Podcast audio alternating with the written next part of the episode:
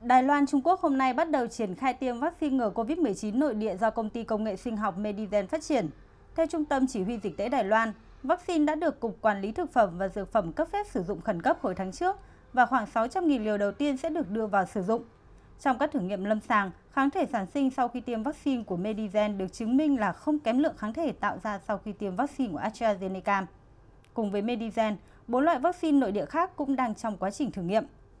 Tại Hàn Quốc, Tổng thống Moon Jae-in đã dành hàng tỷ đô la để phát triển vaccine ngừa Covid mười chín nội địa và đặt mục tiêu đến năm hai nghìn không trăm hai mươi lăm sẽ trở thành một trong năm cơ sở sản xuất vaccine Covid mười chín lớn nhất thế giới. Bảy ứng cử viên vaccine do các nhà sản xuất trong nước phát triển dự kiến sẽ khởi động giai đoạn thử nghiệm lâm sàng thứ ba vào nửa cuối năm nay. Chúng tôi sẽ cố gắng thực hiện một bước nhảy vọt để trở thành một trong năm nhà sản xuất vaccine hàng đầu thế giới vào năm hai nghìn không trăm hai mươi lăm. Phát triển vaccine sẽ là một trong ba công nghệ chiến lược quốc gia của Hàn Quốc, cùng với chất bán dẫn và pin, với khoản đầu tư lên tới hai nghìn hai trăm tỷ won trong năm năm tới. Không thua kém quốc gia láng giềng, Nhật Bản cũng đang có bốn ứng cử viên vaccine tiềm năng đang trong giai đoạn thử nghiệm lâm sàng. Trong khi đó, Ấn Độ mới đây đã phê duyệt khẩn cấp vaccine của hãng dược Zidus Kadila để tiêm cho trẻ em trên mười hai tuổi và người trưởng thành. Đây là vaccine a đê en ngừa Covid mười chín đầu tiên trên thế giới và được kỳ vọng sẽ tạo ra cú hích cho chương trình tiêm chủng của Ấn Độ. Ông Savim Patel, lãnh đạo hãng dược Zidus Kadila cho biết,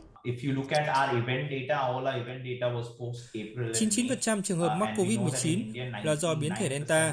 Các nhà phân tích đều cho thấy hiệu quả của vaccine đối với biến thể này là khoảng sáu mươi sáu phần trăm và chúng tôi thấy chưa có bất kỳ sự lây nhiễm đột phá nào.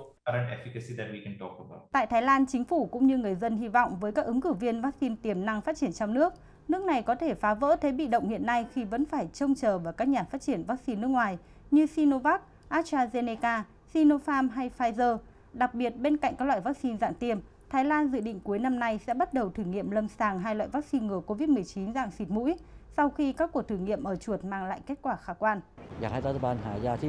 Tôi muốn chính phủ mang đến những loại vaccine tốt cho người dân. Tôi tin rằng virus có thể bị loại trừ khỏi đất nước nếu như tất cả mọi người đều được tiêm phòng.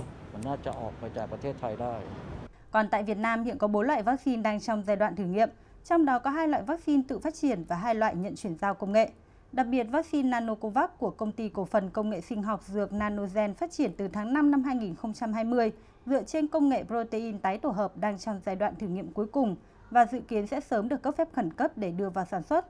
Và theo các chuyên gia, các dữ liệu thử nghiệm đến nay đều cho thấy vaccine Nanocovax đáp ứng được đủ những tiêu chí để được cấp phép khẩn cấp, đó là sự an toàn, hiệu quả, năng lực sản xuất và lợi ích.